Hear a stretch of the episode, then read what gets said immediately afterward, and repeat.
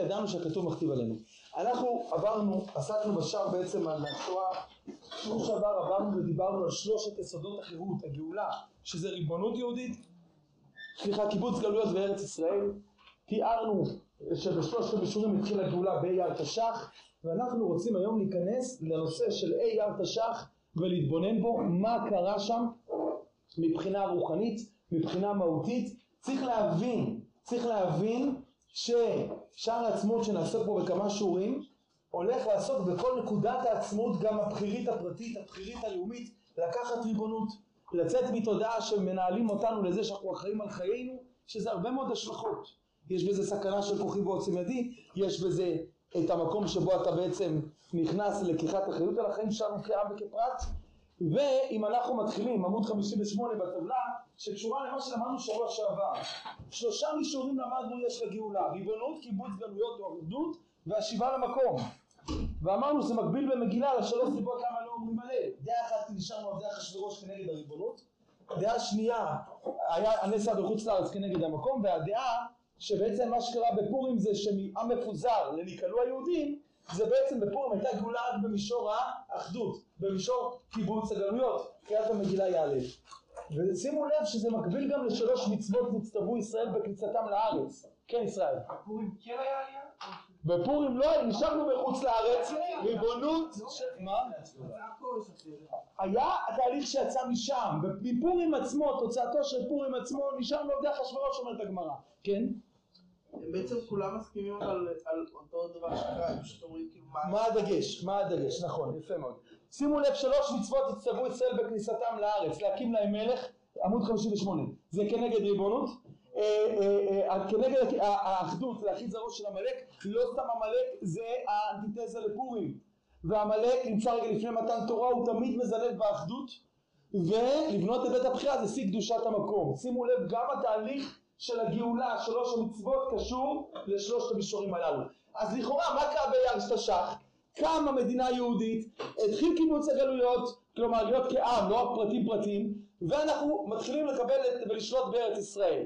זה הצד של להגיד, וואו, מה, אתם לא רואים מה קרה ביום העצמאות? הצד השני שנשאלת השאלה, בפורים נשארנו לדורות קריאת המגילה, ומצוות הפורים, בחנוכה הדלקת נרות. מה, מה, מה, מה בעצם רוחנית חידש לנו יום העצמאות? אוקיי, התחילו שלושת המישורים של הגאולה.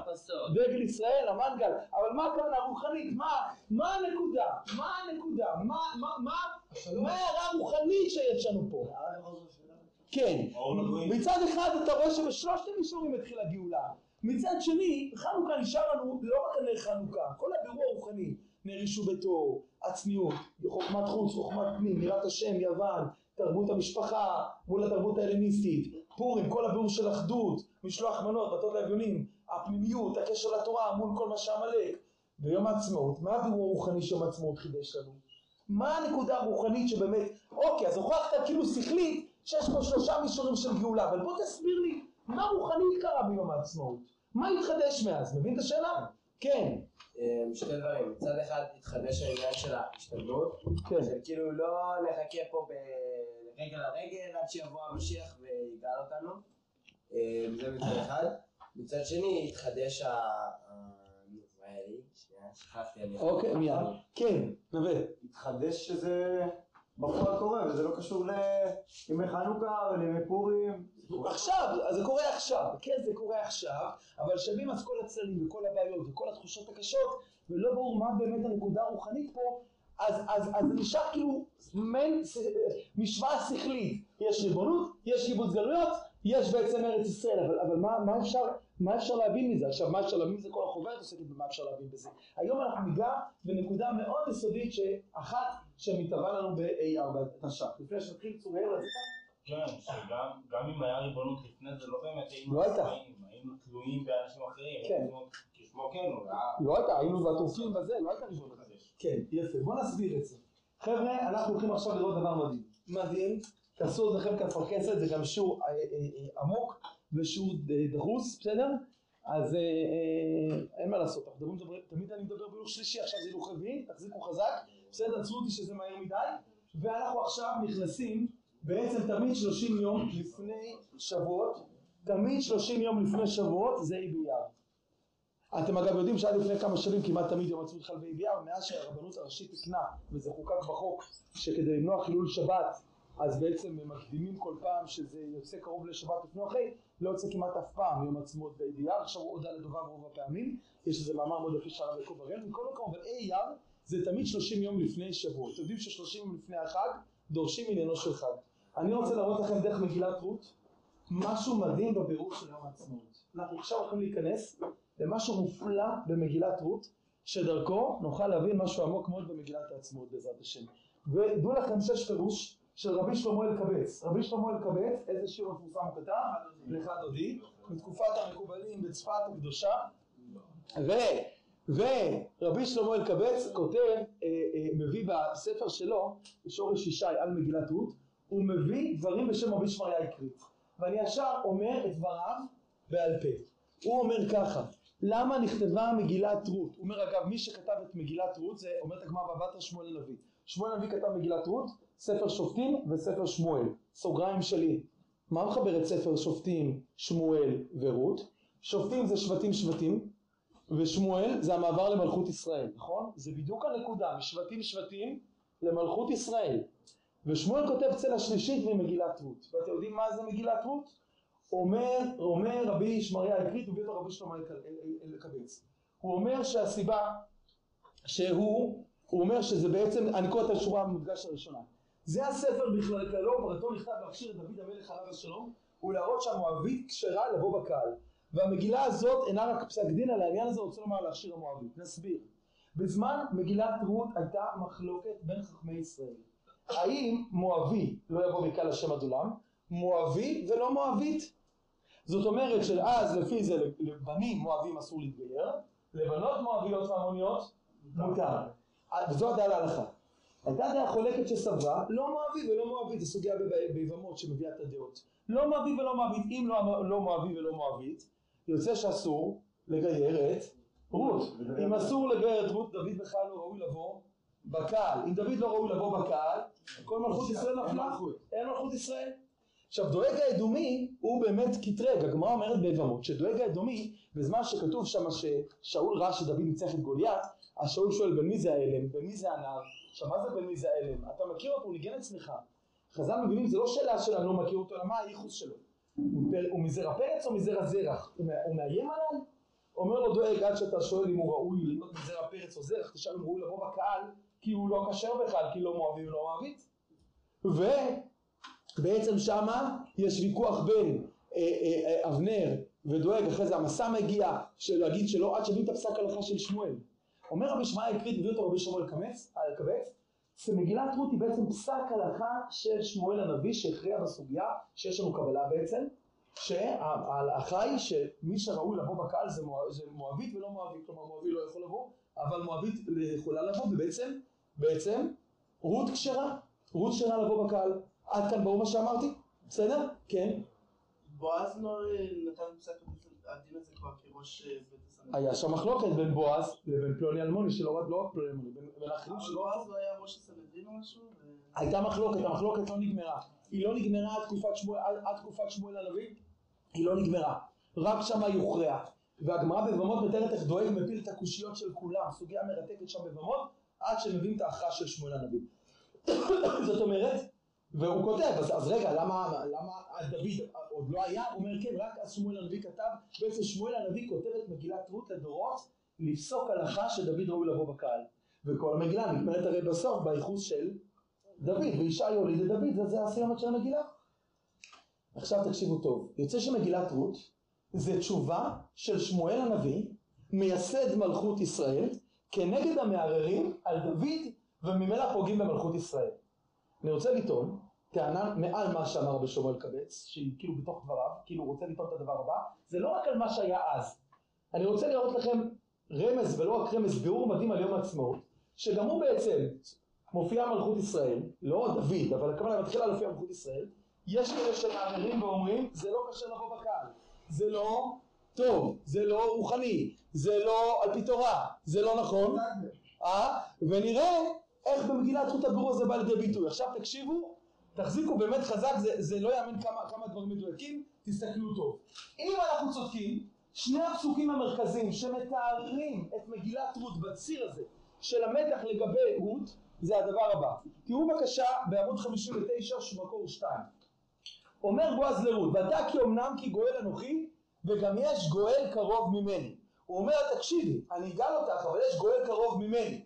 מי הגואל הקרוב? פלוני אלמוני.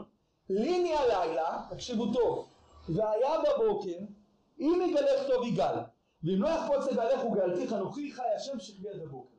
תהיי פה כל הלילה, תחכי בגורן, בבוקר אם הוא לא מסכים לגאול אותך אני אגאל אותך, אבל יש קדימה, יש מי קודם, בסדר? מה קורה בבוקר? ויאמר הגואל לא אוכל לגאול לי פן את נחלתי גאלך אתה את גאולתי כי לא אוכל לגאול. בסדר? מבינים? כן? אוקיי. אפשר- מה מה זה אומר לגאול? אה, ל- ל- לייבם אותה, זה לא ייבום הלכתי רגיל, כי זה לא אחים, אבל הכוונה היא, אני לוקח אותה בתור נחלה ומקים שם בעצם לבעלה, למחלון שבעצם נפטר. אוקיי? בסדר? עכשיו תשמעו דבר מדהים. הפשט של הפסוק ברור, נכון? הפשט ברור, נכון? עכשיו בתוך הפשט יש סוד לדורות. עכשיו תשמע, מה? הפשט הוא כזה, מה הכוונה כי נחלתי? אה! מה הכוונה? עוד רגע נראה את המדרש. פלוני אלמוני אמר, אמר בפשט, בפשט, מדרש, מדריך מה הכוונה? רות לקח אותה מחלון, היא גויה, לקח אותה מחלון, מת, נכון? ומחלון, וקיליון לקח את אה, עורפה, ומת, נכון? וגם אלימלך בסוף מת שמה. ועכשיו יש בכלל דעה בהלכה שמותר, יש דעה שאסור, לא מסתבך. בין השכין החלטי זה אני אתחתן איתה, אני גם אמות. לא נכנס לסיפור הזה. יש פה משהו מורכב, מסובך, לא אוכל לגאול לי, אני מסכן את עצמי. בסדר? מבין? כן, ישראל. מה? עצם זה, מישהו יקח את האישה ויגאל אותה? מה מה? כן. כן, כן. ייקח, כמו שבועז אחרי זה לקח את רות כדי להקים שם למחלון. כן, בדיוק כך. עכשיו שימו לב. לא? מה מה? לא, לא, היא כבר אלוקה, היא התגיירה כבר. עכשיו שימו לב. יש כאן דבר עמוק מאוד. מעבר לפשט, הפשט כפשוטו, אבל בתוך הפשט רמוס פה משהו לדורות. יש משנה שלמה בתיקוני זוהר, בזוהר הקדוש. היא מופיעה אה, אה, ברמח"ל, ברבנו מודה מברטנור, שיש לו פירוש גם קבלה על המתינה. הדבר הזה הוא דבר מבהיל ממש, שבעצם הדיבור פה בין בועז לרות, הוא בעצם דיבור בין הקדוש ברוך הוא לכנסת ישראל. זה לא סותר את הפשט, הפשט כפשוטו. אני אקרא לכם את הדבר הזה, קודם כל תקפצו למקור חמש, בלשון היותר בהירה של רבנו עובדיה מברטנור. ואתה כי אמנם כי גואל אנוכי, וגם יש גואל קרוב ממני. אמר הקדוש ברוך הוא, ודאי אני גואל, כי עליי המלאכה לגמור, ולגאול, ולהושיע את בניי. אבל גאולה מוטלת עליי רחוקה, כי כשאני גואל יהיה עם ישראל יהיו רשעים, ולא יהיה בהם זכות להיגאל, אלא אעשה למען שמי. אבל יש גאולה אחת קרובה מהגאולה שלי, שהיא שאעשה בזכות ישראל אם ישובו בתשובה. שאותה גאולה אפשר שתהיה בכל יום, כמו שנאמר היום בקולו תשמעו. ולכן לילי הלילה, הוא רוצה לומר, כל, הת... כל, כל הגלות, הגלות זה לילה. והיה בבוקר והיה לך גאולה שתצא מהגלות שהיא לילה. אם יגלך טוב יגאל רוצה לומר, אם תעשה שהיא הבוקר בתשובה ומעשים טובים, מבחינת גאולה שזכו, שמזוכחים בגלל תשובה ומעשים טובים, אז יהיה הגאולה קרובה. ואם לא יחפוץ לגאלך, וגאלתי חנוכי, וכך הוא שגלך בשביל השבועה שיש לי, ואעשה למען שמי, אבל צריך שתשני בגלות עד הבוקר שאיר למען שמי. הסבר. עכשיו הדיבור פה מעבר לפשט הפשוט הוא בין הקדוש ברוך הוא לכנסת ישראל. אומר הקדוש ברוך הוא לכנ- לכנסת ישראל, ליני הלילה כל זמן הגלות. אם הגואל הקרוב, מה זה הגואל הקרוב? הגואל הקרוב הוא שבעצם שימו לב, מרחוק השם נראה לי. מה זה הגואל הקרוב?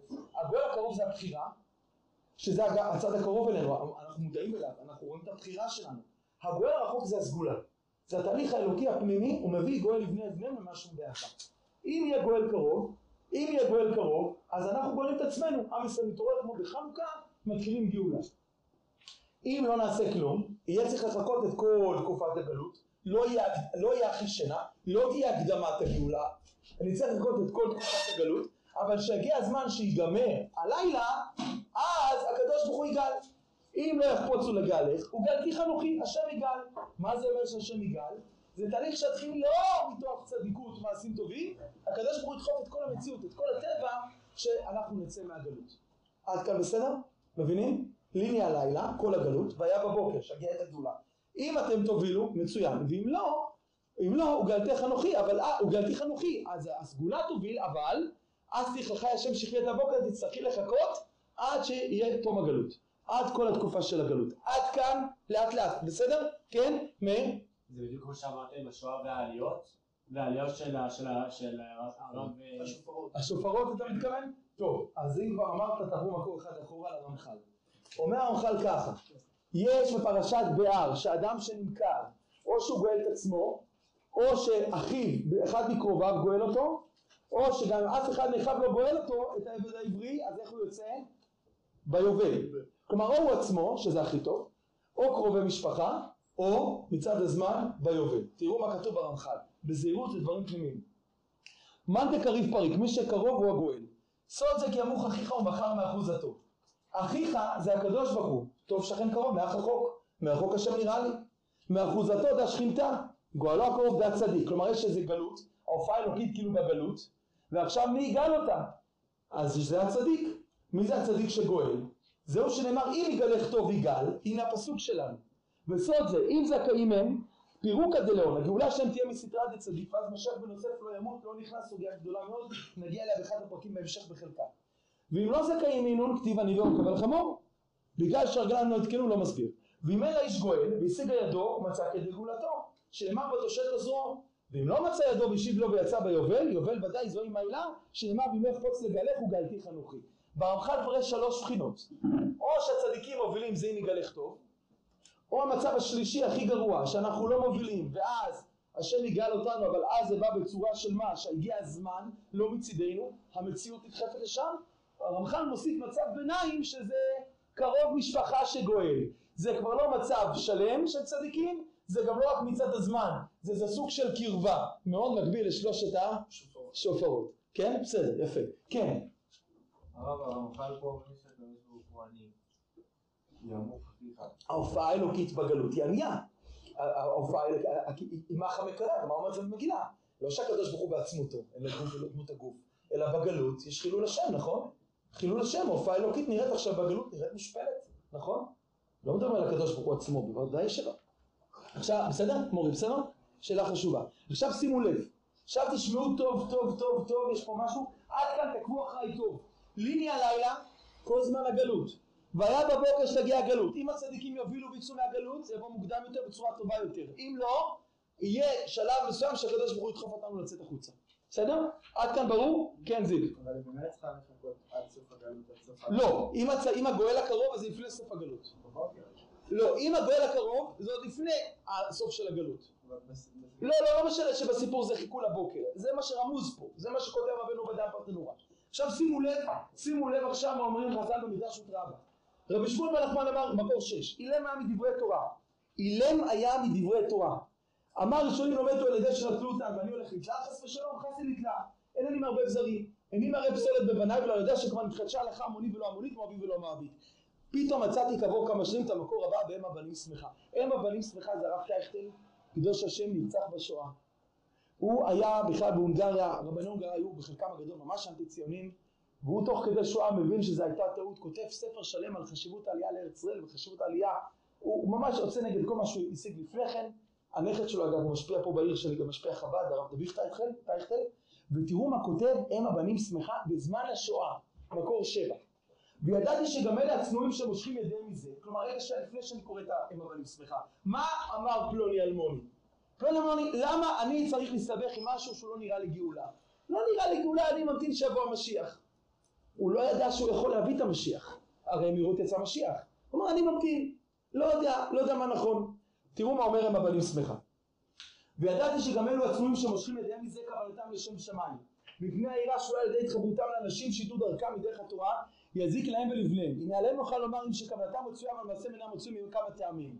כלומר הוא אומר למה אנשים אני אומר לאנשים בואו תצטרפו תעלו לארץ תשבו אותה. לא רוצים לא רוצים מפחדים בגלל המצב הרוחני הקשה בארץ ישראל והוא אומר יש לי ראייה ברורה מהתנ"ך שהם טענתם צודקת והוא מביא את הסיפור שלנו עם רות. הוא אומר זה בדיוק אותו סיפור.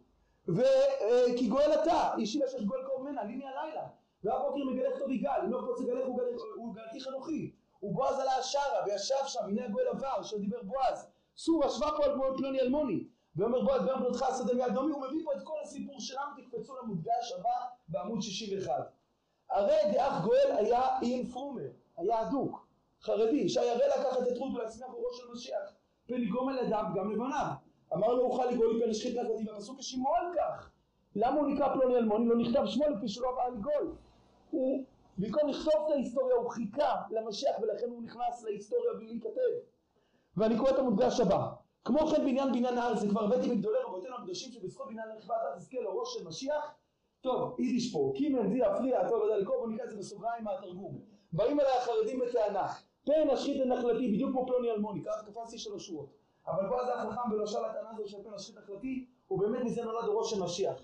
כמו כן, אלא שים לב לטענתם זו דורפון די פרומה, אלא נלך ונחבר את הסצנה הקדושה וכולי. אתם מבינים מה קורה פה? תקשיבו טוב. מה זה מגילת רות? טענות כנגד דוד ותשובה עליה. עכשיו שימו לב מה קורה בפרספקטיבה לדורות. רמוז במגילת רות בשיא של הפסוק של המתח על הסיפור של גאולת רות עם הסיבוך, שהאם זה ראויה לבוא בקהל או לא, שהקדוש ברוך הוא אומר לארץ ישראל, הכי טוב זה שהצדיקים יוציאו אותך מהגלות. אבל, אומר חייב אני שמחה, מה אומרים לי אנשים צדיקים? או לא כולם, לא, מה אומרים? לא אוכל להגיע אנשים נחלטים. ואז מה קורה אם אתה לא שותף להוציא? הקדוש ברוך הוא יעשה את זה, אבל זה יקרה כבר אחרי תהליכים לא פשוטים. כן? עכשיו ראיתי את זה, אמרתי לא יאמן. ממש, אחרי כמה זמן ראיתי שמביאים בשם אריזל, אריזל, הכל כתב תלמידו רבי חיים ויטל, יש ספר אחד שאריזל כתב בעצמו בגיל 17 שנקרא ספר צדיק יסוד עולם. שימו לב, ליני הלילה והיה בבוקר, אם יגלך טוב יגאל, ואם לא יחפוץ יגאלך וגאלתיך אנוכי חי השם שכבי עד בוקר. כתוב שם בלי, בלי להבין יותר מדי, חי השם, שימו לב למקור שמונה. חי הוא בסוד יסוד, השם הוא סוד תפארת. יש כאן רמז גדול שלא ניתן לכתוב באשר שנוגע לזמן הגאולה. ה' אייר זה תמיד בספירת העומר, הספירה שתמיד ה' אייר זה יסוד שבתפארת. יסוד שבתפארת. ליני עלי לכל הגלות. אם הצדיקים יובילו זה יקרה עוד קודם, לא יובילו עד הבוקר, אבל אז אני אגאל אותך, חי השם, יסוד שבתפארת. אומר אריזל, יש פה סוד גדול, רמז על זמן הגאולה. ואי אפשר לכתוב. אה? כן. אחרי שראיתי את זה, אחרי שראיתי את זה, אמרתי, וואו, אין לי ספק בכלל, כתוב פסוק מי הלילה, והיה בבוקר. אם יגלך טוב יגאל, ואם לא יחפוץ יגאלך, תסתכלו כולם יחד איתי, תחזרו לעמוד 59, תסתכלו כולם במקור 2, פסוק י"ג. ליני הלילה והיה בבוקר. מה זה ליני הלילה כל זמן הגלות? היה בבוקר שגיע הגאולה. אם הצדיקים יובילו, זה הכי טוב. לא רק מבחינת זמן, זה יבוא בייסורים, כמו בשופרות. אם לא יחפוץ יגאלך, וגאלתיך אנוכי, חי השם, זה יסוד שבתפארת, נכון? מה נשאר איזה מילים?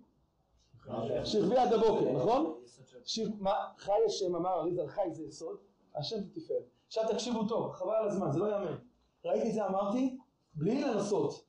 אמרתי, אני יודע מה- של שכבי עד הבוקר, אין לי בכלל ספק, בדקתי לצבוי. לא, במקום, אמרתי, אל תכתוב ריקה, אמרתי, אני יודע, ברור לי מה עכשיו הולך לקרות.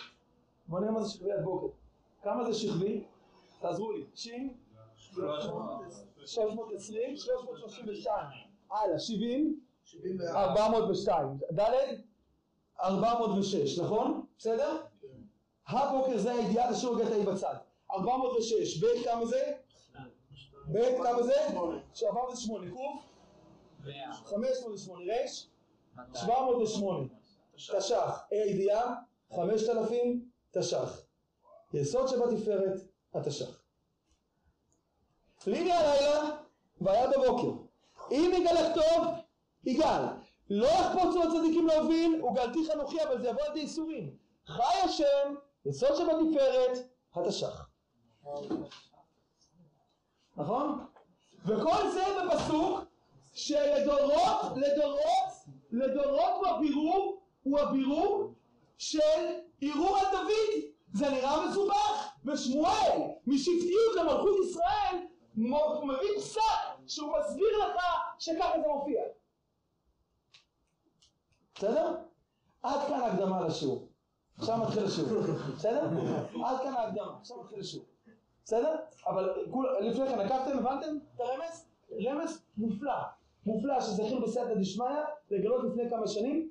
אה, יש חוברת של מועצת הישיבה שנקראת אם ידענו שהכתוב מכתיב עלינו, חוברת של כל השיעור הזה שעכשיו לומדים, עם הרבה יותר מאוחר ממה שאני אומר פה. אתם יכולים אה, ללמוד אותה עם הרחבה הרבה יותר גדולה מהשיעור הזה פה. שם זה, אילו ידענו שהכתוב מכתיב עלינו. חוברת שיצאה לפני כמה שנים, אפשר ל- למצוא את זה אצל מתנים. בסדר? עכשיו שימו לב טוב טוב. עד כאן רק ההקדמה. עכשיו אנחנו נכנסים לעומק הסיפור. כי כל מי שחושב שהמטרה שלנו בשיעור הייתה עכשיו להראות רמז מדהים, והנה הוכחה מול תפיסות לא, לא, לא ציוניות שהתורה כאילו היא נגד מדינת ישראל, הנה הבאנו הוכחה חבל הזמן, יש הוכחות כמו שראינו בשיעור הקודם בכלל על מה זה הגדרת גאולה, לא צריך רמזים. אני רוצה עכשיו לעשות הפוך, אני רוצה עכשיו לעשות אמת ושלום, מה הכוונה? אני רוצה לטעון שיופי, הנה מצאנו רמז, אני רוצה לטעון שפלוני אלמוני היה צדיק, ופלוני אלמוני פחד להצטרף, סימן שזה פחד של צדיקים. סימן שכל מי שהוא צדיק עלול להיות בתוך הפחד הזה. אומר לך, את הפחד הזה יכול להיות שהסיבה ש... יכול להיות שהיה מישהו אחר שלא אכפת לו לגאול את רות. למה? כי מה אכפת לו לעבור על ההלכה? בסדר? מה אכפת לו? אבל אם אתה צדיק, אז לדורות אתה עלול להיות עם החשש. אז בוא נבדוק עם מה החשש, אולי אנחנו גם צריכים להיות בתוך החשש הזה ואיך מתגברים עליו. בוא נזהה את החשש. בוא עכשיו נתחיל להעמיק מה קרה שם לדורות. בפרספקטיבה לדורות, מה הבירור עם פלוני אלמוני? מבינים את מה שאני אומר? זה שיש רמז מדהים ליום העצמאות נפלא. אבל בוא, נורא קל להגיד, איזה יופי. לא צריך לפחד מכלום, זה מהלך אלוקי, בוא נצטרף להכל. מה תצטרף להכל? אתה יודע כמה קלקולים יש במציאות? אתה יודע כמה קלקולים יש במציאות? אם לא כואב לך על הקלקולים, מה בא לך להצטרף? מי שעדי שלא בא להצטרף. אבל אם אתה צדיק, אז יש בעיה להצטרף, נכון? אז מאיפה הכוח של בועז להצטרף למרות הסכנות? איך עושים את זה נכון? מבינים את השאלה? יש? אז עכשיו אנחנו כן. מבררים את מי שלא רצה... עכשיו אנחנו רוצים להבין, להבין. כלומר, אנחנו עכשיו דנים עכשיו לכפסות, עכשיו אנחנו דנים לכפסות את פלוני אלמוני. לא רק טוב, פלוני אלמוני ולדורות, זה הטענה החרדית, טעיתם. לא, לא, רגע, זה צדיקים. מה, אתה חושב שאין פה מה ללמוד מהטענה שלהם? בוא נעשה אמת ושלום, בואו עכשיו נבין את שור- שורש שיטתם, ומה הנקודה האמיתית שבזה כדי שלא ניתן לזה. כי לא קל, כי קל להיות מי שלא אכפת לו להשחית את נחלתו, ולא אכפת לו מה יהיה עם עולם התורה, ולא אכפת לו, ואז מה הבעיה להכל להצטרף, ובסוף אתה נופל, לא כמו בועז הצדיק, אתה נופל בדברים חמורים, מבין? אז בוא נדון לכף זכות את פלוני אלמון, ננסה להבין מה, מה, מה עומד שם. וזה לא נכון ללכת הלכה כמותו, אבל כדי לעשות נכון כמו בועז, צריך להבין קודם כל את פלוני אלמוני. בוא נבין את פלוני אלמוני, כן? כאילו, מה אנחנו? מה? מה.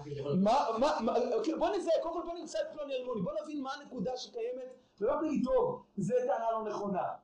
אבל יש משהו בטענה הזאת, בוא נבין אותה, בוא נתמודד איתה. כן? בבקשה. גם את הטענה של אלה שלא רצו לראות את הארץ בזמן השואה. נכון? זה לא... בדיוק, לדורות, בדיוק, מסכים איתך לגמרי, גם את הטענה שלהם. מה, לא היה קושיות טובות? לא, לא היה סכנות רוחניות פה בארץ? ולכן אני גם טוען שרובנו, אם היינו נמצאים ערב השואה, כנראה שלא היינו עולים לארץ. זה בדיוק הנקודה. שקל להגיד לך עכשיו, אה, הם טעו. ומי אמר לך שאנחנו לא טועים בפעימה החדשה של זה? צריך להבין לעומק, בוא נלמד לעומק. האמת והשלום זה, זה, זה להבין את הנקודה הנכונה בכל דבר ואז לשאול את הטעות. בוא נבין את הנקודה שקיימת שם. מה, מה? לא? ואז להבין. מה אנחנו מפספסים. קל להגיד על אהבה, אה, פלוני אלמוני, איפה אנחנו פלוני אלמוני? מבינים? בסדר? עד כאן, קודם כל הרמז ברור לכולם? כן. יש? בסדר? טוב, קדימה, בואו נתקדם לשלב הבא. מה עומד ביסוד החשש? אומר אספל סיימס. אומר עניין קריאת רות בשבועות, עמוד 62, מקור 9. עניין קריאת רות בשבועות, שהוא עניין תורה שבעל פה, שהקדוש ברוך הוא מבקש שבני ישראל יוסיפו על, על התורה שבכתב, במעשה ועל שבכתב, כי מעשה צדיקים הם תורה, ונעשה ממעשה בועז ורות, רות מגילה שהוא ברוח הקודש, ואני קופץ המודגש. שורה לפני המודגש, בועז מלשון בועוז, שהמאמין בדברי חכמים שדרשו המוני ולא מואבית ולא היה לו ספק בדבר כפלוני שמר פן השחית. והוא אדרבה שמח בדבר להראות שדרשת חכמים היא התורה שניתן בסיני, ואמונת חכמים היא יסוד תורה שבעל פה. בואו נסביר מה כתוב פה, יש פה עומק עומקים. עניין קריאת רות בשבועות זה עניין תורה שבעל פה. מה? מה הנקודה? הוא אומר לך זה בועז בועוז. לא היה לו ספק לא, לא, כמו פלוני אלמוני. בואו נסביר את הנקודה. אם פלוני אלמוני היה לומד את הסוגיה של מואבי ומואבית והיה מגיע למסקנה הלכתית צרופה שלדעתו אסור, אסור אה, ל- ל- לייבא מואבית, אסור לגייר מואבית, אין שום טענה אליו. למה? אם זה מה שהוא השיג בסוגיה, זה מסקנתו, זה מה שהוא הבין. אבל פלוני אלמוני זה לא הייתה מסקנתו בסוגיה. הוא פחד שיתנו. הוא לא הייתה מסקנה של כולם את הסוגיה. הוא הגיע למסקנה שלו, לא כולם תלמיד חכם בסוגיה. ממה הוא, ממה הוא, הוא עשה? מפחד ממה? מהמציאות. מה הראיה? תחזרו למדרש, בואו נדקדק במדרש, כל מילה, נדקדק במדרש, תחזרו בבקשה למקור 6 בשורה 60. רבי שמואל בן נחמן אמר, אילם היה מדברי תורה. אילם, אגב אילם, אילם, אילם, תורה שבעל פה, אילם היה מדברי תורה. אמר הראשונים לא מתו על ידי שנטלו אותם ואני הולך לתלה. נכנסתי לי לתלה. הוא לא אומר, אמר, יש דעה שאסור לבוא ולאבמה או לגיירה, והרי אני מחמיר כדעה הזאת. בסדר, זה דעתו. לא, לא, לא, הוא אמר, תראה במציאות, תראה במציאות, יש קלקולים רוחניים. תראה במציאות, יש קלקולים רוחניים. אז אתה לא למדת את הסוגיה, בעצם מה נובע, אבל יש קלקולים, יש קלקולים, צריך להתמודד עם הקלקולים. אבל בועז ראה, יודע כל שאר עמי קשת חיילת. בועז ראה את הצדיקות שלה, ראה את החסד שלה, ראה את הנקודה הטובה שלה. בועז, אבל פלוני אלמוני אמר, אני, אני רואה מציאות מעורבבת, מציאות מקולקלת, לא רוצה להסתבך, בעצם פלוני אלמוני נמצא באיזשהו מצב של תפיסה גלותית שבעצם אומרת לנו אין כוח לשנות את המציאות. אה, יש מצב מסובך, אני לא יודע. בועז אמר, אם יש שיטה הלכתית כבדת משקל שפסקה שמותר, ואני רואה שהאישה הזאת צדיקה אמיתית, אני מאמין בחכמים. כלומר, השפת אמת פה מסביר, הנקודה הפנימית שהייתה חסרה לפלוני אלמוני, למרות שהוא היה על פניו, הוא היה הכי דוס, הוא היה הכי צדיק, הוא הכי מחמיר, אבל זה לא מחמיר, אני אגיד זה יותר גס. אם הרבי מסטמר סובר שכל המדינה הזאת היא ערב רב, לא כל, עצם המדינה, ושאפילו כל המדינה היו צדיקים כמו רבי עקיבא זה עדיין עבירה חמורה כאסור עצמאות, וזו דעתו בסוגיה, אין טענה עליו, זה ויכוח בסוגיה. כלומר הוא אומר לך אפילו שבמציאות כולם יהיו צדיקים ואפילו במציאות המדינה הכל מצליח לא קשור זו דעתי הלכתית יש לך מחלוקת טוב בהלכה בסדר? מה? זה לא העניין שלהם? זה לא, על זה אין ביקורת זה ויכוח ענייני, מחלוקת לשם שמיים זה מה שהם אומרים? מה? לא לא, אם פלוני אלמוני היה אומר כמו הרב מסטמר אני סגור בסוגיה כך, אין טענה אפילו, ואז בשמואל פוסק לו כמוהו איזה טענה יש למי שלפני שנפסקה הלכה שסבר אחרת? שום טענה לרב מסתכם? יש ויכוח איתו, יש ויכוח, יש ויכוח אה, אה, אה, גדול מאוד. בדיוק גם אחד ממרביצי התורה פה, מפיצי היהדות פה באזור, מש"ס, אז הוא בדיוק פרסם משהו מהרבי מסטמר על פרשת תולדות, שבדיוק קשור לרפורמת הכשרות, או לא יודע מה, וכתב, ואמרתי לו בלי קשר, אני נגד הרפורמה הזאת, בלי קשר, הרבי מסטמר כותב על, עליך ועל הרבנים שלך, שאתם ערב רב, אז רק לפני שאתה מהלל אותו, תבדוק מה הוא כתב. תלמד אותו כן, אני מוכן להיבחן על הגואל משה, למדתי אותו כמה פעמים, אבל, אבל, אבל רק שתדע מה הוא כתב, מה, מה הוא חושב על, על, על, על תפיסה רבנית שלוקחת את העליון רב ראשי לישראל כמו שש"ס עושה ולוקחת אותו למציאות. תכיר את ההבדלים, יש לנו ויכוח הלכתי, רעיוני, אמוני, במקורות עם הרב בספר, אבל, אבל זה, הביקורת היא לא עליו. כי הרב בספר אומר, זו דעתי התורנית, אז יש לי ויכוח תורני איתו. מה, אם שניים מתווכחים בהלכה, והלכה כבית הלל, אז בית שמיים זה, זה, זה, זה, אה, אה, הם פסולים? מה פתאום? אבל פלוני אלמוני לא אמר את זה. מה פלוני אמר? לא, הוא. אילם היה מדברי תורה. מה, מה הכוונה? אתה רואה זה לא... הוא לא, לא בירר, ובעומק שהוא לא בירר זה לא רק הוא לא בירר, זה הפחד. רוב האנשים לא לומדים את הסוגיות של גאולה. רוב האנשים לא לומדים דעה מבוססת בכלל מה היחס לדת ישראל. יש בהם המציאות מסוכנת רוחנית, מעין פחד גדול, ואני לא מאמין שאפשר להתמודד. לא מאמין שאפשר ללכת על זה. ואז גם נשאל על דברים אחרים שככה אמרו רבותינו, ובסדר, כל אחד ילך עם רבותיו. אבל זאת הנקודה שהשפת אמת אומרת. כן, מי ראשון? לא יודע, יאללה חגי, נתחיל. כן. אה? אמירה. רוצה להגיד משהו? כן, בבקשה, נבוא. אה, מוזר כאילו שאפשר להגיד שהפלונים והחרדים כאילו דווקא מה שמונע מהם זה לא החקר התורני דווקא, אלא דווקא החקר המציאותי. לגמרי. זה מה לא, שמוזר. לא, לא כולם, יש חרדים שביררו ודרכם היא שונה, אז יש לנו ויכוח איתם לשם שמיים. ויכוח בין אוהבי תורה, ויכוח בין לומדי תורה. אבל, הרי חלק גדול מהאנשים לא ביררו אף פעם את הסוגיות האלה. לא למדו אותם בכלל. אין להם שום מושג בזה, ואז הדיבור הוא מציאותי. היה שנה שעברה, צריך להראות לכם אולי את הקטע הזה. אה, שמרתי את ה... מישהו העביר לי את הסרטון הזה, שמרתי את זה להשתמש לשיעורי בתוך עמי. רואים שם במלונית קורונה, ויכוח מרכזניק ובחור מאחד הישיבות הרציניות החרדיות. המרכזניק נותן כל מיני נימוקים מהרמב"ם, מהגמרות, והבחור השני נותן לו סברות מהמציאות, כמה הכל מקולקל.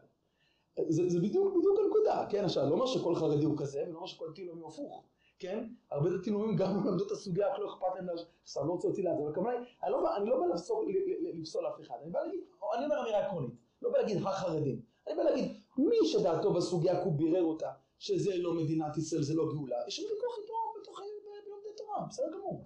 אבל הפלוני אלמוני ורבים מהאנשים אחרי זה, הפחד מהמציאות זה הייתה הנקודה. הפחד מהמציאות, מבינים? בסדר? כן, מורי. האם יש הבדל אה. אה, נביא את זה בן אדם אני ש- סגרתי את החוק? מה? שאומר, אני כמו פלוני אלמוני, כן. לא את הסוגיה והגיע להחלטה לא לפעול, בן אדם שהחליט לפעול, גם כן לא את הסוגיה, הוא סתם כי נראה לו. אז שניהם ילמים מדברי תורה. לא, שניהם לא, שניהם לא, שניהם לא לומדים ילמים מדברי תורה. שניהם עושים לא מתוך דברי תורה. מה? פעם, יכול להיות שזה יותר צודק, פעם יכול להיות שזה יותר צודק, פעם יכול להיות שאדרבה, זה שרק נזהר, אז לא הלך לדבר שגרם לו בסוף לעזוב תורה ומצוות, ופעם שיכול להיות שזה שנזהר, בסוף נשאר אה, ולא עלה לארץ וקרה מה שקרה. אנחנו לא באים לשפוט אף אחד, אנחנו לא באים לתת ציונים לאף אחד, אנחנו לא באים לרדת לאף אחד. אנחנו לא באים להסביר, ללמוד לעומק מה הייתה הבעיה. אני בעיקר, כמו שאוהד אמר, רוצה להבין איפה זה יכול לפגוש אותנו אחרי זה. אני לא רוצה, אני לא רוצה לרדת על אף אחד אחר, אני רוצה להבין איפה אני יכול לפעול בטעות של פלוני אלמוני. בסדר? מבין? אז בכל אופן צריך גם, זה לא שטוב פלוני אלמוני טעה, אנחנו בסדר, אז ממשיכים. בדיוק, זה, זה בדיוק מה שאני רוצה, בדיוק, שאני רוצה להגיד שיש פה שני דברים, יש פה א' ללמוד את הסוגיה, כל סוגיה שבה צריכים לדון, ומעבר ללמוד את הסוגיה הזאת, אם בכלל יש לך אמון, שיש לך יכולת לשנות מציאות על פי תורה. מה שמותר על פי תורה. אם אין יותר מבוסס או אין פסק מבוסס, לא עושים את זה, אבל אם יש משהו, ואתה רואה שיש פה נקודה אמיתית, אז אתה לא מפחד לפעול אם יש משהו נכון שצריך לפעול במציאות. שצריך לפעול, וזה בועז, בועז, היה לו אמונת חכמים. גם לפלוני אלמוני אמונת חכמים. הוא אמר יש דעה שאסור, אבל זה, אפילו אם הוא אמר את זה לאנשים, בפועל חז"ל אומרים, הבעיה שלו הייתה, לא אוכל לגאול לי פן השחית, לא אוכל לגאול לי פן השחית את נחלה פי. כלומר, מה הדגש של הפסוק? אני מסתכל. אם זו בעיה שהיא איסור הלכתי, מה צריך להיות כתוב בפסוק? לא אוכל לגאול, כי אסור הדבר. לא אוכל לגאול, כי אין לבוא למואבית בקהל השם. בסדר? אם הוא היה אומר את זה, זה כל חכמים. הוא לא אומר את זה, הוא אומר אני מפחד. אני נזק, אני צריך לגונן. כשאתה צריך לגונן, לפעמים אתה מפסס מה הקדוש ברוך הוא שלח לך לעשות בהשגחה פרטית. בסדר? היה אפשר לבנות פה את כל המדינה. אם היו כל האנשים יראי שמיים עולים, אז הכל היה פה כבר מזמן יראי שמיים. אבל בגלל שהפחד מהמציאות, בסופו של דבר לא תפס אותם מושכות בזמן, לא לקחנו את העצמאות הזאת. בואו תרשו לי רגע להתקדם, שנייה אחת ברשותכם. מקור עשר מדרש ויקרא ועוד נחזור אליו בכמה שיעורים מזוויות אחרות. אמר רבי יצחק, לימדתך תורה דרך ארץ, שידע מויסה מצווה יעשה אותה בלב שמח, במדרש אחר גרסה בלב שלם. אילו היה ראובן יודע שהקדוש ברוך הוא מכתיב עליו וישמע ראובן ואצילהו מידם היה טוענו מוליכו אצל אביו. אם ראובן היה יודע שהתורה כותבת עליו הכתוב מכתיב עליו התורה זה שם השיעור. תקשיבו טוב זה חשוב אילו אדם שכתוב מכתיב עלינו. אם היית יודע אם ראובן היה יודע שעכשיו כותבים עליו לדורות בתורה את הסיפור הוא לא היה אומר בוא רגע נשים אותו אה, בבור הוא היה מוליכו את כתפו לאביו. ואילו אה, אה, סליחה, לא בבור, אלא, אלא הכוונה, הוא ב- ב- יהודה אמר אלא הכוונה היה לכל אביו. ואילו היה יודע במדרש שעושה מופיע פה אהרון, שכתוב ורחה ושמח בליבו, בשירים וריקודים היה יוצא לאהרון, בתופים ומחולות. היה יודע בועז שקדוש ברוך הוא מכתיב עליו ויצבוט הכלי, עגלים ותומים היה מאכילה. אם בועז יודע שנכתב עכשיו מגילת רות לדורות, יקראו אותו כל שנה, הוא לא נותן לה כלי, הוא היה נותן לה סטייק שהוא בצל, פורס שולחן, נכון? עגלים תומים, הכל, הכל. לאפה כזאת עולה, הכל היה מסדר, נכון? תכף נסה להגיד את המדרש לעומק. רבי כהן ורבי יהושע ורבי שמעון ושרבי לוי אמרו לי שהרי אדם עושה מצווה והנביא כותבה, עכשיו אדם עושה מצווה מכותבה, אליהו מלך משיח והקדוש ברוך הוא חותם על שנאמר אז ידברו אלי השם ישררו וכו'. שימו לב, בואו נבין רגע את המדרש לעומק. אילו היה יודע בועז שהכתוב מכתיב עליו, מי יכול להסביר לי פשט מה הכוונה? מה הכוונה?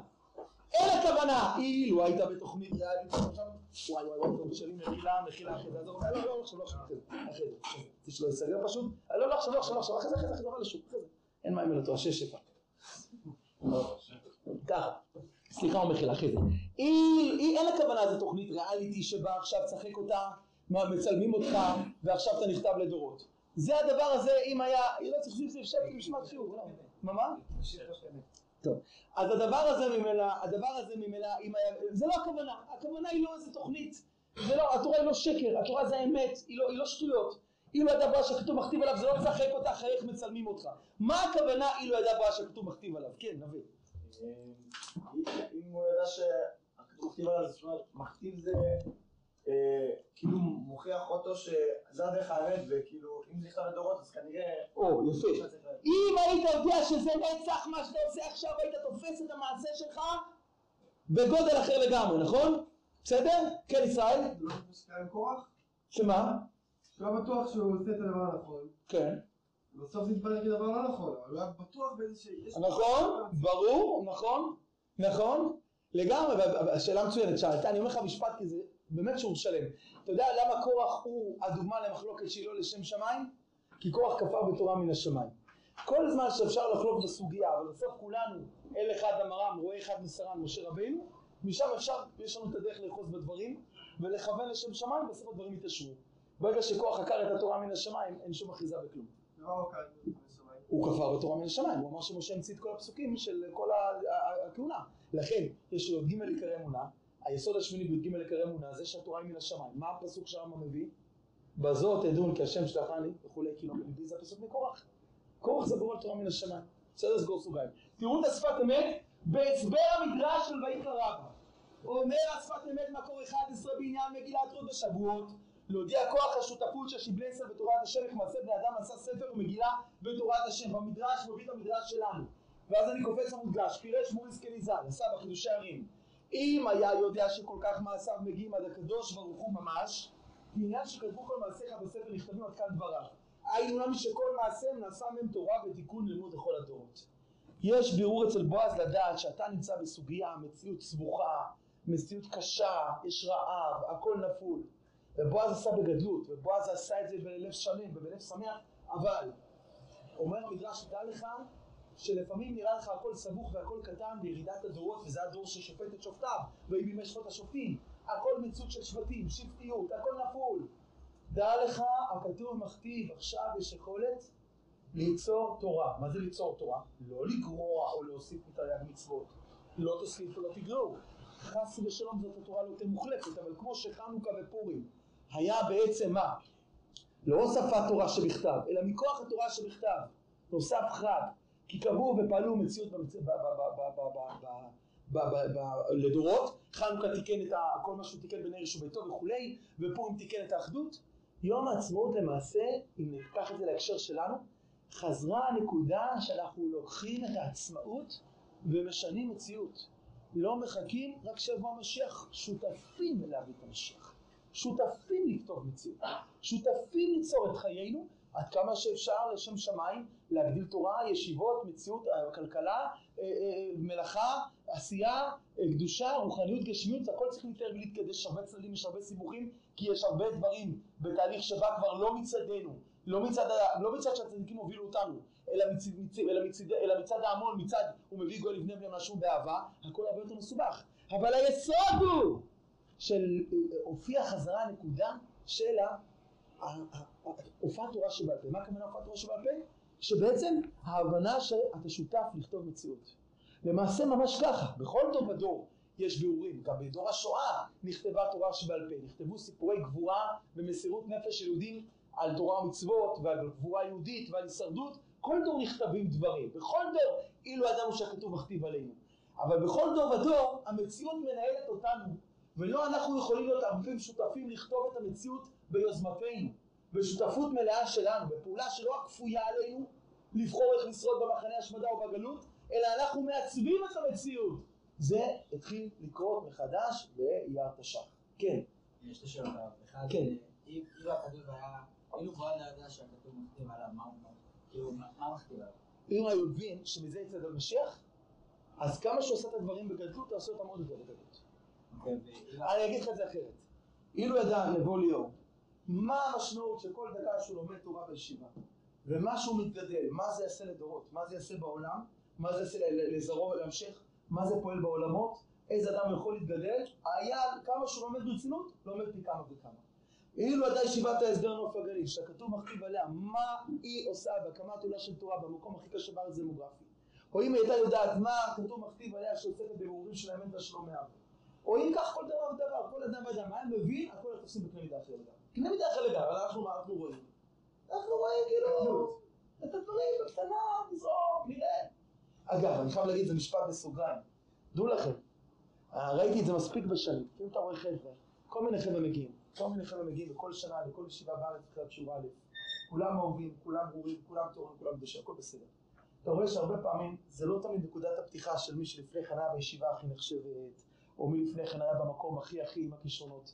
אתה רואה שאם הלב בוער, ואם אדם פתאום נכנס לתחושה שכל רגע בלימוד תורה הוא יקר וגדול, והוא מתחיל להתקדם, להסתער, לשקוע, ללמוד עוד ועוד ועוד, עושה את הצעדים קדימה, מודד את עצמו בכלל במדדים אחרים של ביטול תורה לעצמו, לא בצורה אה, אה, שהוא הורג את עצמו, אבל הכוונה היא שם גז למקום אחר לגמרי, אתה רואה כמה חודשים עוברים, בטח שנה, שנתיים, פתאום אתה רואה את הפערים שנוצרים, וזה לא היה תלוי כישרון, וזה לא היה תלוי לפני כן איזה מוסד הוא למד, רק איזושהי תחושה שאם אתה באמת מרגיש פתאום, כמו בסנה, שנה עליך מעל רגליך, פתאום הנעליים, מערכת התוכניות, אני אבוא לשיעור א', אחרי זה בשיעור ב', ג', ד', כל התוכניות לכל החיים, פתאום איזה סנה, אתה פוגש את התורה, תוריד את כל ההילוך שלך, אתה עוד לא מבין כלום במציאות, תפגוש אותה מחדש, אתה עוד לא יודע לאן זה ילך, בסוף אתה תגיע לאותם אה, מע- מע- מעשים שאתה תעשה בחיים בכישרון שלך כבר בכיתה ה', בכישרון שלך, זה לא שאתה, אבל אתה פתאום מגיע לאיזושהי מציאות שכל החיים נפתחים בקנה מידה אחר לגמרי, אבל כשאתה לא מרגיש שהכתוב מכתיב עליך,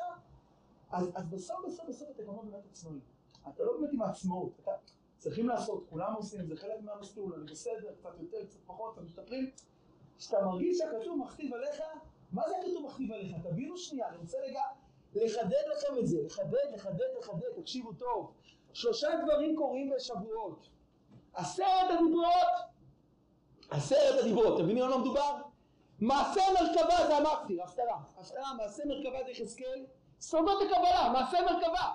מחזקת חגיגה, כתוב בין דורשים במרכבה לאלה מבין מדעתו, סודות של הסודות. כלומר, אתה בא ליום מתן תורה, עשרת הדיברות, קולות כל התרי"ג. מעשה מרכבה, וואו! אבל איפה, איפה, מה, כאילו, הכל שם, קודש קודשים, אנחנו אבק. כל כל אנחנו אבק ליד התורה. ואז מה הדבר השישי שקורה בשבועות? מגילת רות. ומה זה משלים את התמונה? שכמה שאתה כלום ליד התורה, ואנחנו כלום ליד התורה. דע לך שכמו שהתורה מן השמיים, ומעשה מרכבה מרות אלוקים, יש גם תורה שצומחת מ... מהארץ. ואיך היא צומחת מהארץ? חיי העולם נטע בתוכנו. אילם היה מדברי תורה, תורה שבעל פה. איך היא צומחת מהארץ? היא צומחת מהמקום שאתה מבין שעם כל הקטנות שלנו, אתה יודע איזה גדלות יש לנו? אנחנו כאן קטנים קטנים, מה, מה אנו מחיינו? אתה יודע, אבל כל אחד איזה גודל יש לו לפעול במציאות? אתה יודע מה הוא יכול לשנות במציאות? עכשיו אני אומר לכם, "יהי- אדוני שפתיי תפתח ופי יגיד תהילתך. מי שישמע את הדברים האלה עכשיו מעומק הלב, מעומק הנשמה, תקשיבו טוב, טוב, טוב. כי זה יכול לשנות חיים. ברגע שאדם מבין שבאמת הקדוש ברוך הוא שם דווקא אותו בדור מסוים, ויש לו עניין מסוים, ואם הוא ילמד את התורה ברצינות, בגדלות, בעמקות, במסירות, היא תיפתח אליו ללא שאלת כישרון, יכול להיות שיותר קשה להשקיע. ברגע שאדם מרגיש שהכתוב מכתיב עליו, אין, אין ספק, הוא קונה את התורה במקום אחר לגמרי. כי כשאתה יודע כמה התורה גדולה זה, זה הקניין הראשון, כי אם התורה לא גדולה אז בכלל מה, מתעסקים בשטויות, בדברים קטנים, מה אנחנו ליד התורה? התורה קודש קודשים. אתמול היה לי שיעור אבו גודל עם שיעור ב'. חייב להגיד לשבחם, זה שיעור שהוא הרבה יותר קשה בתוך עמי, בדרך כלל יש הרבה נושאים בדרך, בינתיים הם עוד לא נסעו, נראה כמה הם יחזיקו. אבל למדנו שמה ארבע שורות בגמרא, מדרש אחד, על חמש שבועות עבר לשר שבתו היום, משהו שנראה כביכול כל כך, מה איפה זה כתוב? כל פרט, כל אות, כל דבר שהוא כל כך מדוקדק בתורה, במדרש, אתה רואה, וואו, וואו, כמה עומק יש בארבע שורות של חז"ל, אתה עומד ככה, וואו, כמה התורה קדושה, זה זכות ללמוד אותה. זה ממש התחושה. זה הצד של הביטול התורה. ומתוך זה, מתוך זה באה הנקודה הבאה. עכשיו אתה מבין מה זה הגודל שלנו לפעול מציאות? הרבה פעמים יש אבסורד כזה. אם אתה ירא שמיים, אם אתה ירא שמיים, תקשיבו טוב מה שאני אומר לכם עכשיו, זה עמוק מאוד.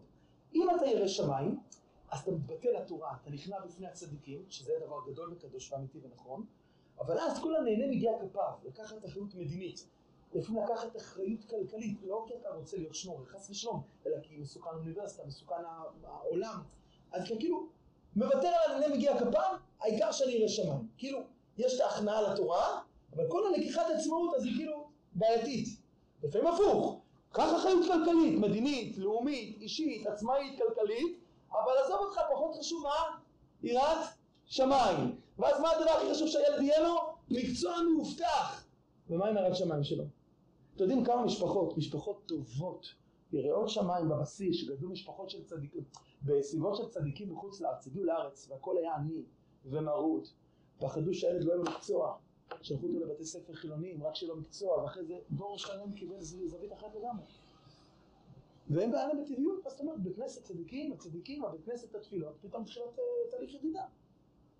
ואז מה המתח? המתח הוא כאילו בין ענני מגיע כפיו, בין העצמאות הכלכלית והעצמאות המדינית והעצמאות בכלל הבכירית לשאול שאלות ועוד דברים, מול היראת שמיים. ומה קורה שהדברים האלה לא מתחברים? אתם מבינים? קל להגיד, לא אכפת לי גם כן, לא אכפת לי לגאול את רות, מה הבעיה? מה הבעיה? שתבוא רות, מה אכפת לי אם כשרה, לא כשרה, העיקר שתבוא. חס ושלום. איפה יראת שמיים? למה התורה רוצה? איך אפשר לדבר- לתורה? איך אפשר לעבור מה שהתורה אמרה? החידוש של בועז, שמתוך תורה הוא יודע שמהמעשים שלו ושלו, הוא לא יודע מה יצא מזאת, אבל זה מהם יצא תורה. עכשיו, אתם יודעים כמה בועז היה גדול הדור, אז הוא בטח כתב שותחים בבועז. היה לו מפעלי תורה, מפעלי חסד, היה לו, וואו, בטח אם היה ערך ויקיפדיה בדור של בועז, היה כתוב בלי סוף. מה לא היה כתוב? שהוא צבא כלכלי. צבא כלכלי. היה כתוב שמה גיל, והיה כתוב שמה בין כמה, עכשיו באופן זה, והיה כתוב שמה כל החיבורים, ומי מי הוסמך, ומה הוא עשה, ומה הוא הקים. ערך ויקיפדיה, בועז! מה לא היה כתוב? ויצבות לכלי. עכשיו, מבט של תורה, כל זה לא רלוונטי, לא שלא חשוב, זה היה נקודתי. אבל אתה יודע מה היה לדורות? האומץ שלך על פי ההלכה לקחת את רות, מזה יצא משיח. אתם מבינים? כמה זה חזק? כמה זה עמוק? כן. אבל מתחבר לי לחידושים ההלכתיים בכל דור. בכל דור היכולת לחדש, לחדש זה לאו דווקא להתיר, לפעמים זה להחמיר, לפעמים זה להקל, זה לא משנה באיזה כיוון. היכולת לפסוק בכל דור ודור זה מתוך ההבנה של, נכון, לכן כל פוסק הלכה, מה כתוב מכתיב עליו קל וחומר, בוודאי, בוודאי, אבל פה מדובר על היחס העקרוני, ולכן אומר שוב, זה שהרבא מסטמר, או כל מי שהגיע למסקנה שלא מדינת ישראל כי זאת התורה התורנית, אין שום ביקורת ב- בבירור הזה. הבירור שלא עושים בירור, ואז יש פחד מובנה, ואז מה השיח תמיד, ירידת הדורות, הכל נופל, המצב קשה, אנחנו במצב הכי נורא בעולם, כיוון שהמצב הכי נורא בעולם אנחנו לא מסוגלים לעשות כלום, ואז אתה מחונך ל... אני לא ברח לי לחשוב, אני לא ברח לי לשאול, אני לא ברח לי לקחת אחריות על המציאות. קח אחריות על המציאות. קח... כשהיה לנו מפגש, אחד המפגשים בקיבוץ, הם דיברו בדמעות, לא בדמעות, בדוק של דמעות, כמה בהתרגשות. וואי, החלום שלנו, אנחנו תלמידים של ברל כצנלסון.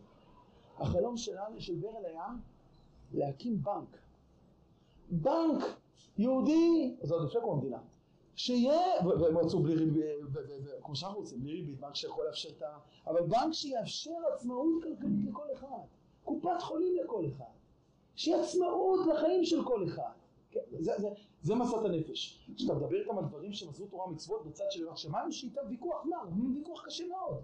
אבל היסוד שלה, בוא ניקח עצמאות על המציאות. מה, לנו אין שאיפה שבנק, אנחנו רוצים בנק בלי ריבית, שכל כל אדם הרי משלם כל כך הרבה מאות אחוזים על כל בית, על כל, כל אחד על בית שהוא קונה, בלי סוף, ואנחנו לא רוצים את הדבר הזה? העצמאות הזאת, כלכלית, רפואית, עצמאות בכל תחום. זו הייתה הנקודה. רק מה קרה לנו? התפצלה בין החילונים שלוקחים עצמאות, לחרדים שנראה שמיים, בהכלה גסה, וגם לדתיים, כן? אבל בעומק של יום העצמאות זו אותה נקודה שמתוך יראת שמיים, מתוך ההבנה שאתה בתינו ומותר התורה הקדושה, קח עצמאות, תפעל. על פי תורה, תכוון לשם שמיים, תלמד, תפעל. כן? בסדר? שנייה נבוא ברשותך כדי שנספיק, שני מקורות מהרבא מסכם. מקור 12. ויואל מוישה, ולפי מה שכתוב, אם ירצה השם בפנים ברוך ידבר שיש בעצם הרעיון של לקיחת ממשלה לישראל בעצמה. לפני ביאת המשיח מינות וכפירה בדרכי השם יתברך. כי החוי בר שמו המשעבד והגואל אפס בלתו ידבר שמו גואל מות המשיח, כלומר, טוען הרב במשרד, אמרתי לכם את זה בקצרה פעם שעברה. עצם הקמת מדינת ישראל זה החטא היותר גדול שיש במציאות לפי דעתו. בלי קשר יש פה חילונים או חרדים או דתיים. כי עצם זה שאתה לוקח עצמאות לפני ביאת משיח, לפי דעתו זה איסור גמור. סוגיית שלושת השבועות שלא עכשיו נעסוק בה, היא בירור, בירור שפעם עשינו אותו בישיבה, למדנו את סוגיית שלושת השבועות בכתובות, ועשינו בירור מול הרבי בסטמר, למדנו את השיטת הראשונים האחרונים, הרב קוק הרבי בסטמר, דנו בסוגיה בצורה יסודית. בכל מקרה הוא אומר, הוא אומר עכשיו תראו, אני קופץ למודגש. אה, אני סליחה לא מודגש, אני אקרא אה, עוד כמה שעות בפנים. בעניין שיש בו מינות וכפירה זה פוגם במחשבה, כי מינות חמור מעבודה זרה. עוד יותר, כי הכתות האלה ממשיכו ברעיון הטמא הזה להקים להם מדינה לפני הזמן בלי תורה, המשיכו בעצם מינות ולאפריקוסות שלא היה נורא שלה כמוהם מיום היווסדי הארץ. אף אומות העולם עובדי עבודה זרה מאמינים בהשם יתברך, אלה רשעים כופרים בעיקר, כן? ובתחילה ממשיכים הלבבות במה שטבע אל העיניים להיות ככל הגויים העם שלה ככל האומות ושוב נמשכו, כן, להיות עם חופשי בארצנו ושוב נמשכו אחריהם גם בעיקר היום של אין דין ואין דיין והכל תלוי בזרוע בשר וכלי זין במלחמה כוחי ועוצם ידי זאת אומרת הוא אומר, תראה, זה, בגלל שעצם לקיחת העצמאות זה טמא כי אנחנו צריכים להיות כנועים בגלות עד ביאת משיח לכן זה גרם לחילון, לא החילון הוא הבעיה של המדינה, החילון הוא תוצאה של מה? מה גורם חילון? מה גורם חילון? אה? מה גורם חילון? שאתה כוחי ועוצם ידי, מה זה כוחי ועוצם ידי? עצמאות. עצמאות מביאה חילון. עצמאות מביאה חילון דעתו. תראו מקור 13, אני קופץ לבא. ועכשיו בעקבתא דמשיחא טרם אבירו אחרון התגברה הסדרה בכוח המסתים מדיחים של אלה הדתיים הנגרים אחרי הצונים, כלומר הדתיים לאומיים. יותר ממה שהתגברה בכל המסיתים המדיחים שבכל משך הדורות שהוא מיום שנברא עולם הדתה. יותר מכל המסיתים המדיחים שהיו בכל הדורות, זה אלה שמסיתים לעצמאות, לעצמאות ועושים מזה תורה ציונית. כלומר, מי שעוסקים בסוגיה הזאת ואומרים בעצם את הרעיון הזה של תורה גואלת, בשם מרן הרב קוק ולפני כן הגאון מווילנה ולפני כן הנציב וכולי וכולי וכולי, בואכה הרב ציודה עד כל מי שמלמד את זה, זה גדולי המסיתים המתיחים שהיו מאז שנברא העולם, אין יותר מסיתים מדיחים כמוהם. מה? כן, ושמעתי את הספר מיד דעתי לכף זכות. אם הייתי לומד את הספר הזה, נגיד ביום הייתי הולך עליו ברכת התורה, מלא מקורות. אמרתי לעצמי, עומד לפניי גדול בישראל, שאתה רואה שהוא כותב כל כך חריף, חריף, הוא טוען שרוב החרדים הם מהערב רב, כל מה שמצביע הבחירות מבחינתו זה פסול לגמרי. אז אתה אומר לעצמך, בוא רגע נדון, לא מדובר פה באדם קטן, מדובר פה באדם קדוש. זוכרים את הסיפור על הרבי מסקלר שסיפרתם בשיעור שעבר? כן, אנחנו מדברים על אדם רציני, לא, טוב, נו, בוא נרד אליו, שלום. אמרתי, רגע, בוא, בוא, בוא רגע, אתה מבין שבעצם יש פה איש קדוש שצועק, המצב נורא ואיום.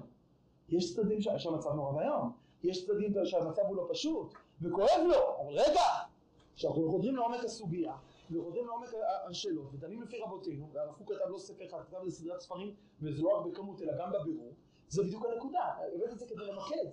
האם העצמאות, אמרתי לכם בשיעור שעבר, לשיטת הרב סטנר, עצם העצמאות זה הדבר הכי טמא בעולם. לשיטת הרב קוק, עצם לקיחת עצמאות בהקמת מדינה יהודית זה בעל ערך של קדושה. לדעת החזון איש ורוב החרדים זה, זה, זה אמצעי, זה טכני. אם העצמאות תביא ישיבות, מקוואות, לא בשביל המגזר החרדי לבדו, בשביל עם ישראל, תרבה תורה מצוות, יש לה זכות קיום, ואם לא היא, היא בלי זכות קיום. ולכן, לדעת הרב סטנר, עצם העצמאות זה האסון הכי גדול. עכשיו תראו מקור אחרון, מקור 14, הרב קוק בשמונה קבצים. שואלים, במה זכה דורנו לגאולה?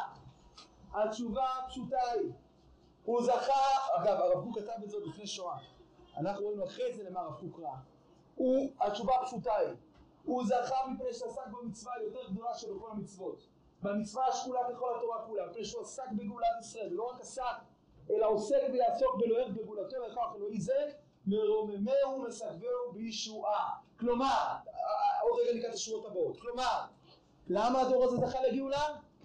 הוא לא רק חיכה למשיח, הוא בא להביא את המשיח. אה?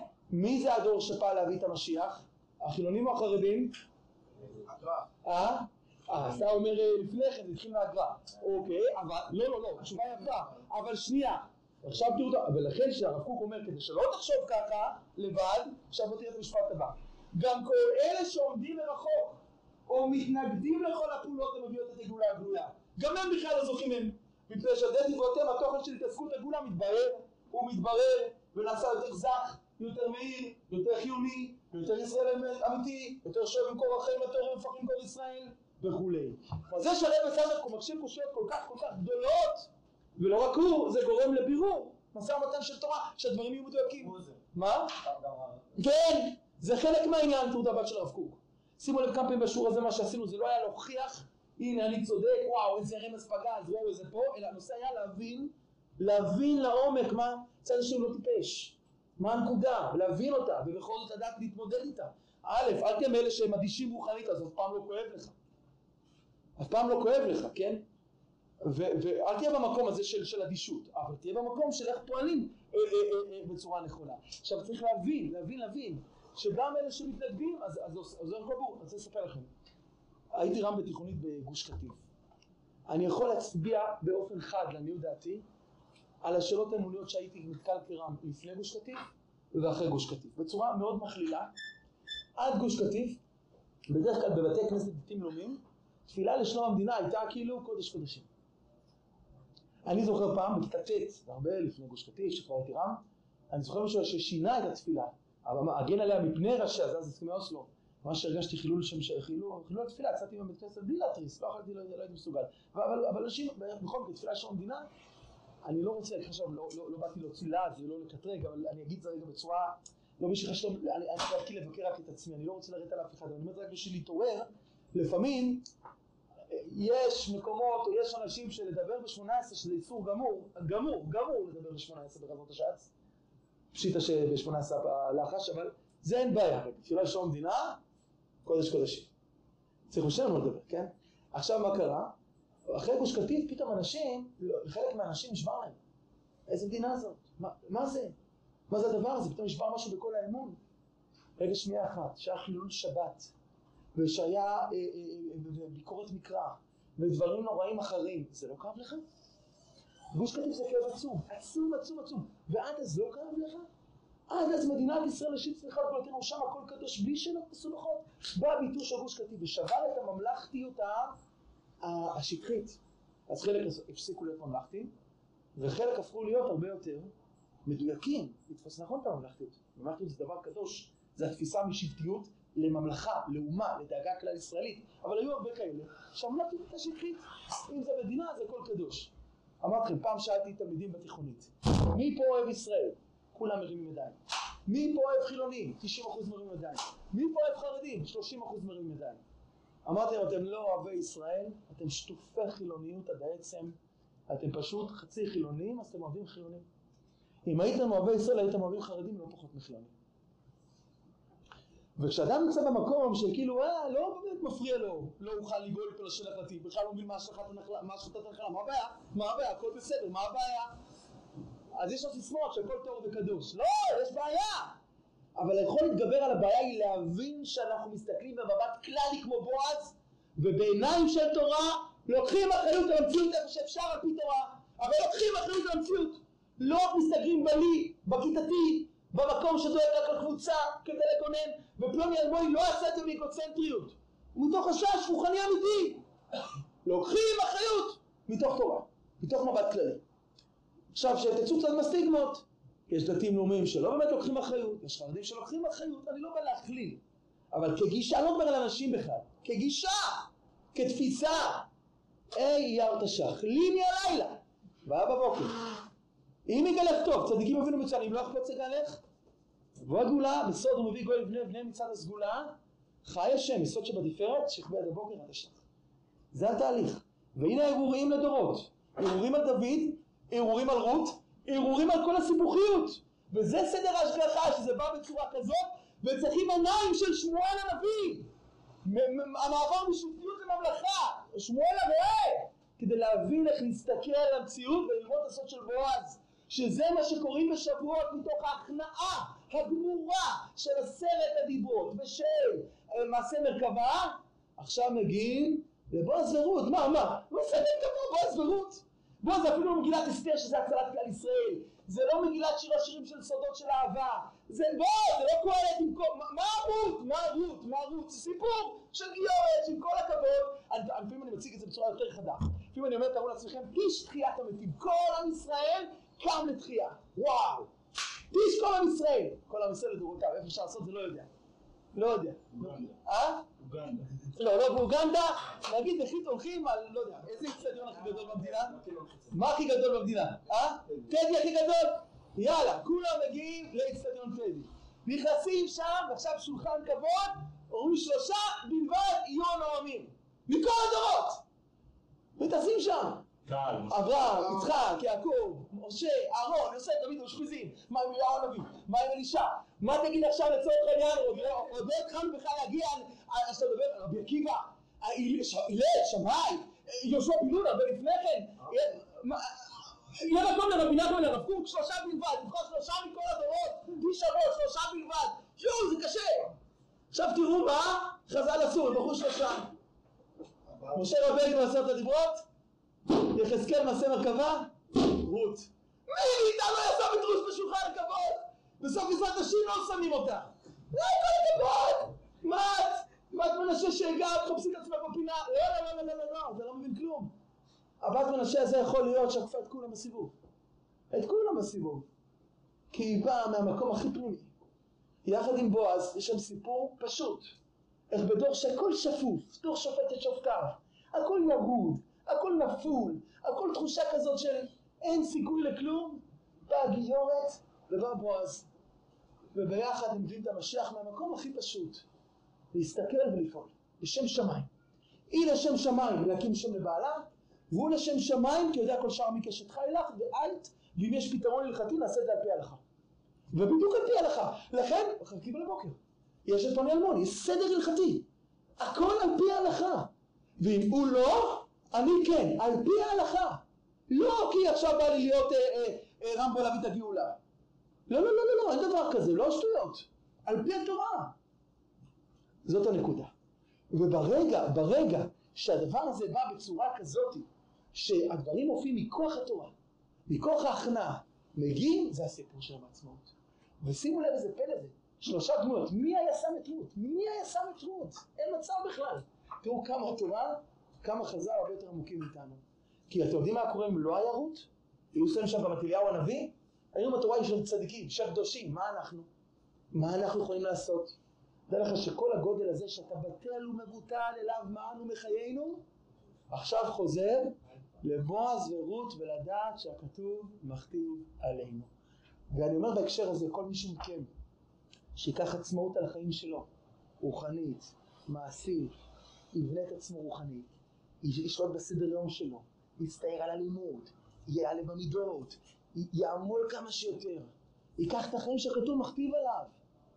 אי אפשר בכלל לתאר כמה הדבר הזה יחולל חי בו, באומה ובעולם כולו. אז רמז מדהים ליום העצמאות, רמז מדהים ליום העצמאות, אבל העומק של הרמז, עומק ההבנה של לקחת אחריות כלל ישראלית מתוך תורה, לחבר את הנהנה מגיע כפיו, העצמאות, יחד עם היראת שמיים.